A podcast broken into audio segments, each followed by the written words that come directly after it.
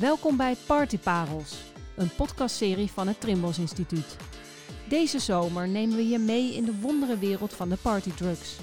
Verschillende experts delen hun persoonlijke visie op de rol van partymiddelen in de maatschappij. Van de opkomst in de jaren 80 tot nu, waar feesten en festivals ineens een stuk minder vanzelfsprekend zijn. In deze aflevering professor Dr. Tom Terbocht, hoogleraar populaire muziek en jeugdcultuur aan de Universiteit Utrecht en ooit werkzaam bij het Trimbos Instituut. Welkom. Dankjewel.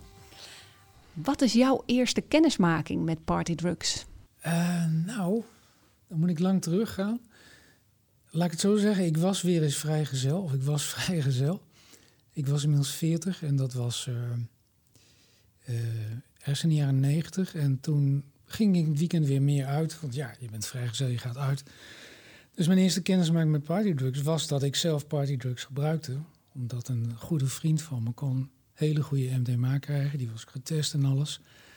Dus ik ben een paar jaar lang, zo eens in de twee, drie maanden, ging ik uh, nou, van die mooie feest in Nijmegen en gebruikte ik MDMA. En dat was bijzonder prettig, uh, mag ik wel zeggen. Wat, wat voor ervaringen kreeg je dan? Nou, het is, is er wel, een anekdote? Nou, wat, wat heel leuk is, de eerste keer dat ik dat gebruikte. Kijk, ik ben natuurlijk zelf onderzoeker.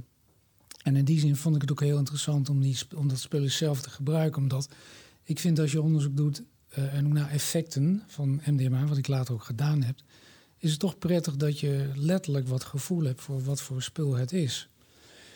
Nou, in die tijd uh, dacht men nog niet zo dat het heel schadelijk was. Die studie pas later gekomen. Dus ik, nou, ik, vond het, ik vond het wel leuk. Dus ik heb ook een dagboek bijgehouden. Of hoe zeg je dat niet een dagboek, maar meer een nachtboek van wat ik mij de volgende dagen herinner. En dat, dat was natuurlijk heel mooi, dat de, de intense ervaring van de muziek. Maar ook dat ik mensen ongelooflijk mooi vond. Waarschijnlijk veel mooier dan ze in het echt zijn. Maar goed, alles kreeg die prachtige, rozige gloed over zich. En ik herinner me ook de ongelooflijke intensiteit van de gesprekken die ik toen voerde. Dus alle dingen die je wel vindt in de effectliteratuur, die uh, ervoer ik toen aan den lijve. Doe je het nog steeds? Nee, nee. nee het is alweer, ik denk 20 jaar geleden dat ik MDMA gebruikt heb. Dus dat is wel lang geleden. Ja. We gaan het natuurlijk uitgebreid hebben over de verbinding en de relatie tussen muziek en jeugdcultuur en partydrugs. Ja. Maar allereerst, wat is jouw definitie van partydrugs? Nou, het is een hele globale categorie. Dus eigenlijk als je de term letterlijk neemt, zijn er drugs die mensen gebruiken op parties. Omdat ze parties leuker maken. Dus omdat je je beter voelt, omdat je energie krijgt, omdat je langer kunt dansen, omdat je sociaal uh, wat aangenamer bent. Nou ja, goed, en dan je, krijg je een scala aan drugs die tot op de dag van vandaag veel gebruikt worden. Cannabis, sowieso wordt er veel gebloot cocaïne om lekker wakker te blijven, om je geweldig te voelen. Maar natuurlijk ook MDMA, die al die effecten had die ik net beschreef. En die perfect passen bij een nachtdanser. En als je teruggaat in de tijd, partydrugs uh, zijn inmiddels al een paar jaar in Nederland. Hè, kwamen in de jaren tachtig. Uh, al decennia. kwam het op. Ja, ja klopt. Ja, ja. Hoe, hoe ging dat? Wat kun jij je daar nog van herinneren? Nou, wat ik me, wat ik me herinnerde is dat inderdaad uh, in de jaren tachtig electronic dance music, dat heette toen house, opkwam. Dus dat het vanuit clubs in Amerika en later Ibiza en Londen naar Nederland kwam. In 87, 88. En dat die nieuwe muziek automatisch met zich een nieuwe druk bracht. Dus kortom, house was onlosmakelijk verbonden met MDMA-gebruik. Dus de muziek kwam met de druk. En het paste goed bij elkaar, omdat die druk zo goed paste bij een nachtdanser. Dus kortom, uh, wat je gezien hebt, eind jaren 80, Second Summer of Love, 1987.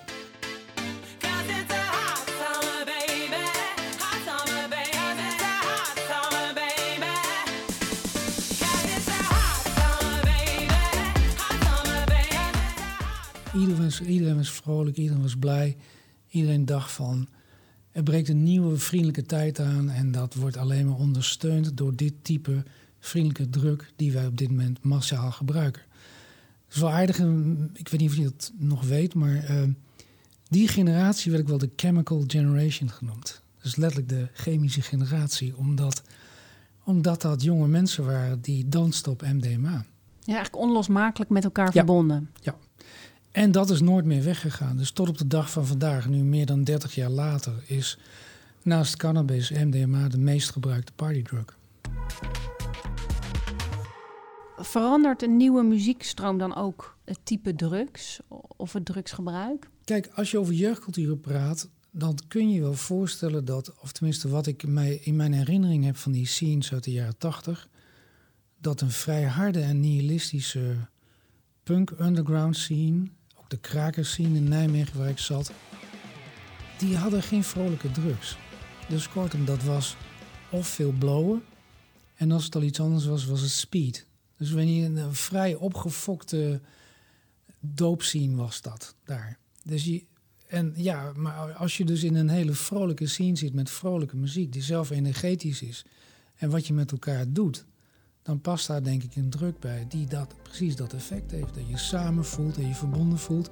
Dat je de muziek op een fantastische manier hoort. Dat je lekker kunt kletsen en dat je ook nog eens genoeg energie hebt om de hele nacht door te halen. Dus, dus in die zin past MDMA wel heel goed bij electronic dance music als een type muziek wat je in een club of op een festival gewoon de hele nacht hoort. En eh, hoe ben jij dan zeg maar nu uh, jouw vak ingerold met die verbinding met uh, partydrugs? Leg eens uit. Ja, Waar nou, komt die fascinatie vandaan? Ik, ik, was altijd geïnteresseerd in jeugdcultuur, zonder meer. Ik, mijn scriptie ging ook over de studentenbeweging. Nou, dat zou je ook een jeugdcultuur kunnen noemen van de jaren 60 en 70. Daarna heb ik een boek geschreven over jongeren in de Achterhoek, opgroeien in Groenlo. Dus dat ging ook over jeugdculturen, maar dat ging natuurlijk vooral over bier, bier drinken.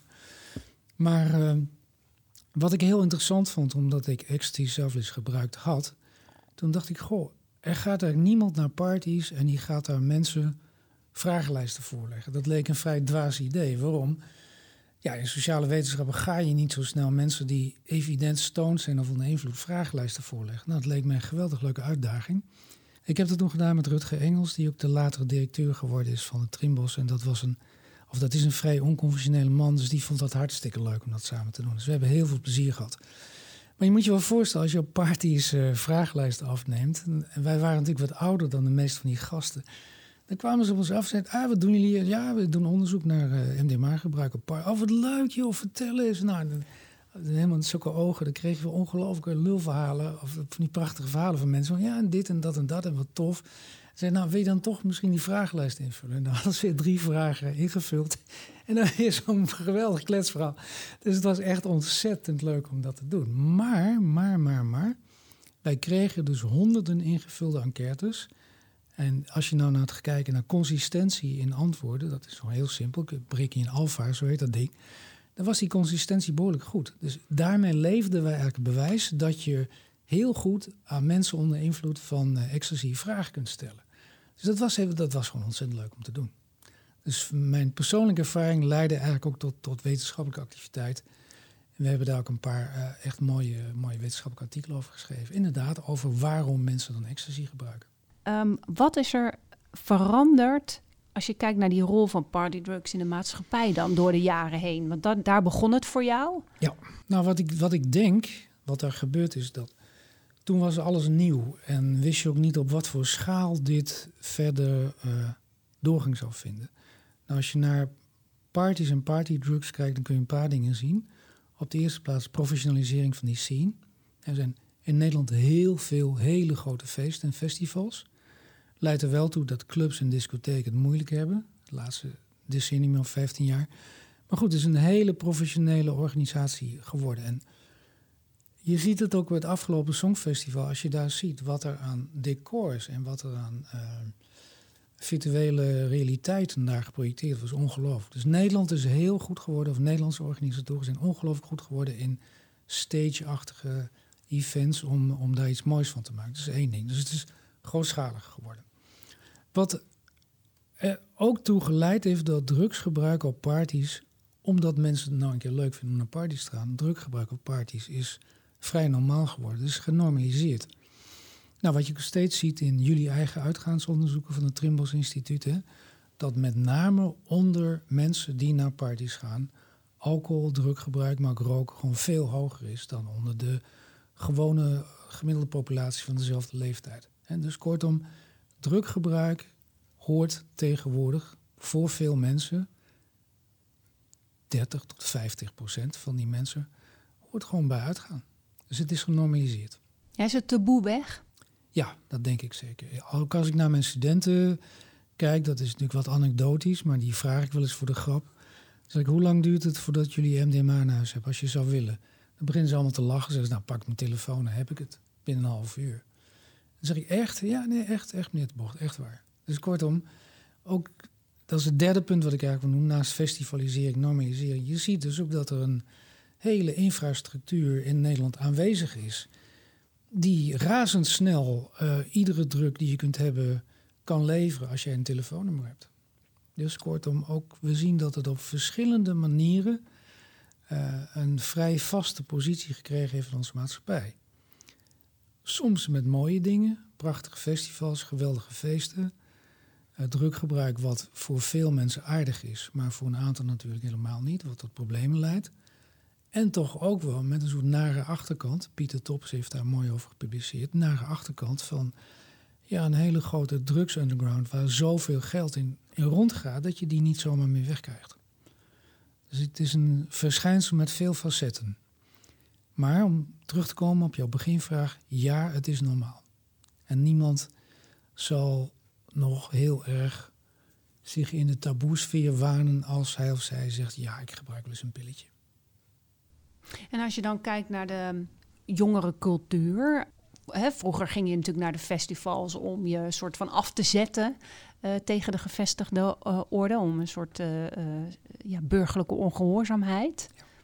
Wat is het belangrijkste verschil met nu? Nou, ik denk, ik denk dat mensen over altijd naar parties gaan en naar feest om lol te hebben.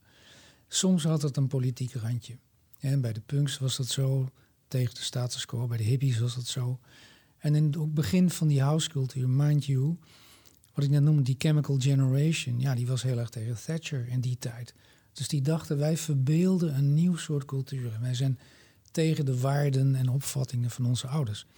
Maar dat is niet per se het geval. Dat gezegd hebbende, kan het maar zo dat een van de grote thema's van onze tijd, nou, zelfs Shell moet er nou aan geloven, klimaatverandering, dat dat op festivals ruimte krijgt. Ja, dus kortom, dat het daar iets wordt wat een issue is. En dat daar jonge mensen naartoe komen die zich door dat ideaal uh, gegrepen voelen. Nou, het grappige is ook dat je in die festivals zelf al een aanpassing ziet aan, aan bijvoorbeeld die klimaatthematiek.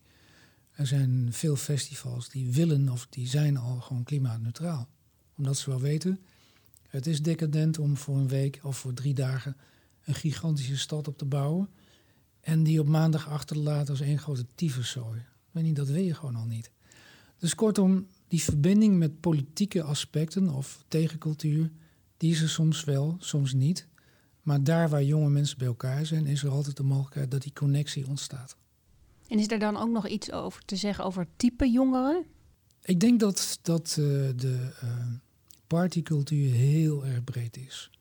Wat we altijd wel meer gezien hebben in Nederland, is dat uh, jonge mensen met een VMBO of MBO-opleiding, dat die vaker toch naar festivals gaan dan hoger opgeleiden. Dan mensen met HBO of, VWO, of, of universiteit.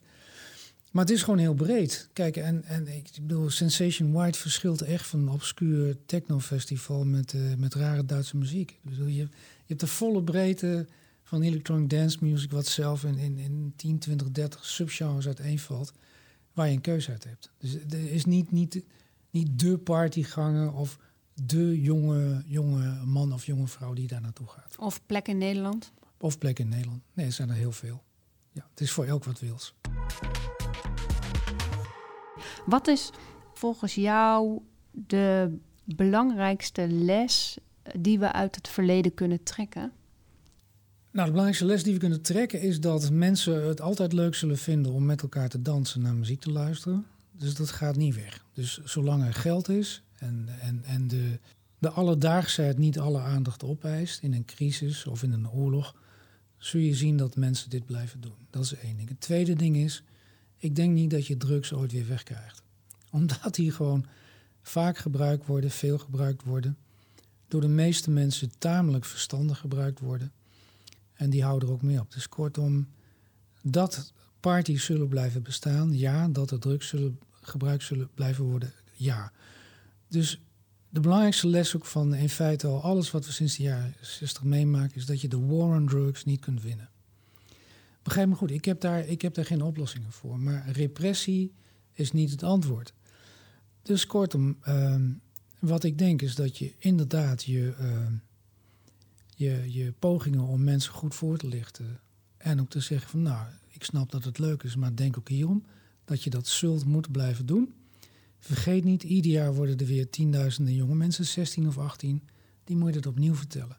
Dus kortom, jouw voorlichtingsdingen zullen nooit eindigen. En die moet je steeds opnieuw voor de generatie die volwassen wordt, zul je moeten aanpassen. Dat is één ding. Dus ik denk dat Trimbos voorlopig nog wel werk heeft. Het tweede ding is dat je natuurlijk die uh, criminele underground die erachter zit, dat je die moet minimaliseren. En dat is natuurlijk een gigantisch probleem, zolang mensen middelen gebruiken die op de lijst van verboden middelen staan. Dus dat impliceert dat je dat als staat uh, niet of moeilijk zelf kunt produceren. Dus kortom, je, je zit in een dilemma.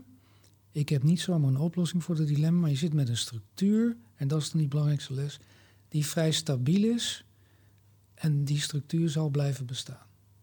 Met zijn prettige aspecten en met zijn uh, nare aspecten. Hoe kijk jij dan naar de rol van het Trimbos Instituut? Nou, ik vind wat het Trimbos Instituut doet eh, eigenlijk heel, uh, heel relevant. Het Trimbos Instituut is wel echt een van de organisaties in Nederland waar je terecht kunt op het internet met goede informatie. Met informatie waarvan je ook weet dat die, dat die deugt en dat die wetenschappelijk gecheckt is. Je kunt bellen. Nou, dat zijn allemaal belangrijke zaken om, uh, om partydrukgebruik toch in goede banen te leiden, laat ik het zo zeggen. Wat voor problemen zie jij op dit moment? Of verwacht jij te gaan zien de komende jaren? Nou, dat zal heel erg afhangen aan, de, aan wat populair wordt aan drugs. Kijk, um, ik weet het natuurlijk het beste van jongeren, dus van middelbare scholieren. In de laatste 10, 15 jaar is het druggebruik onder jongeren gewoon afgenomen. Dat, ja, iedereen denkt, oh, dat neemt alleen maar toe. Nou, dat is gewoon niet waar. Het is afgenomen. In HBSC en Pijl vinden we dat heel duidelijk. Maar als je gaat kijken naar 18-plussers, dan is het druggebruik toegenomen.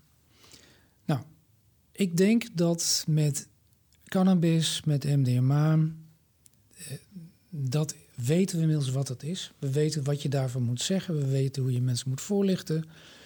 Uh, als je EHBO's op festivals goed op orde hebt, dan gebeuren daar niet al te veel ongelukken mee. Altijd wel wat, helaas, maar goed.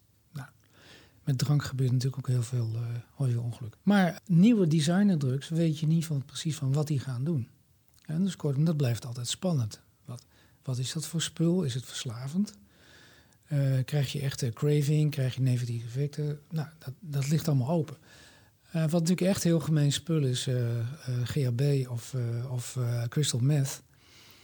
Als wij meer grote laboratoria in Nederland krijgen, omdat het vestigingsklimaat in Nederland prettig is, omdat de straffen laag zijn, omdat wij logistiek in Europa het goed doen, omdat we een mooie positie hebben en goede havens die dingen kunnen doorvoeren. En voldoende vraag. En voldoende vraag. Dan kan het dus zijn dat, dat, je, eh, dat je dus inderdaad opmars krijgt van een buitengewoon nare druk. Ik vind dat je dat heel goed in de gaten moet houden. Wat betekent dat voor preventiemedewerkers?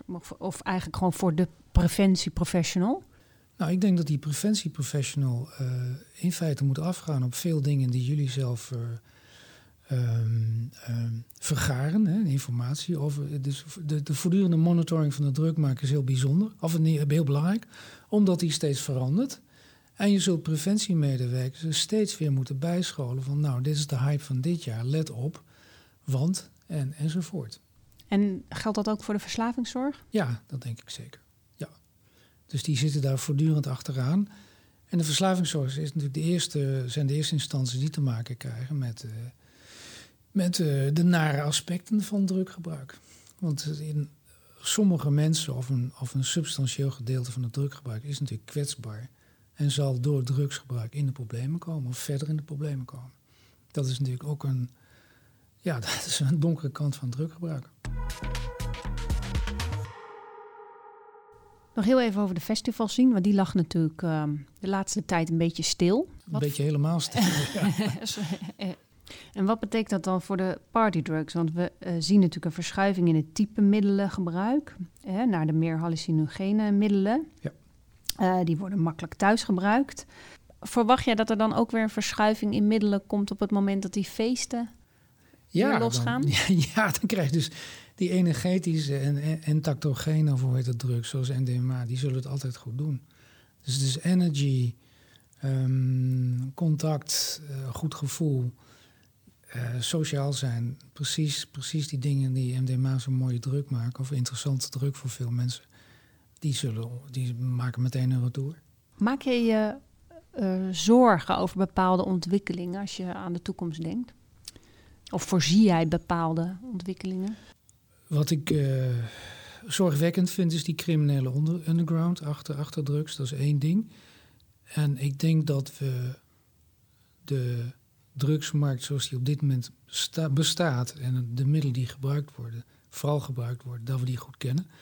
Maar dat je inderdaad uh, een, een, oog open moet houden voor nieuwe drugs of voor drugs waarvan we nu al weten dat ze extreem verslavend en extreme negatieve effecten hebben, zoals crystal meth.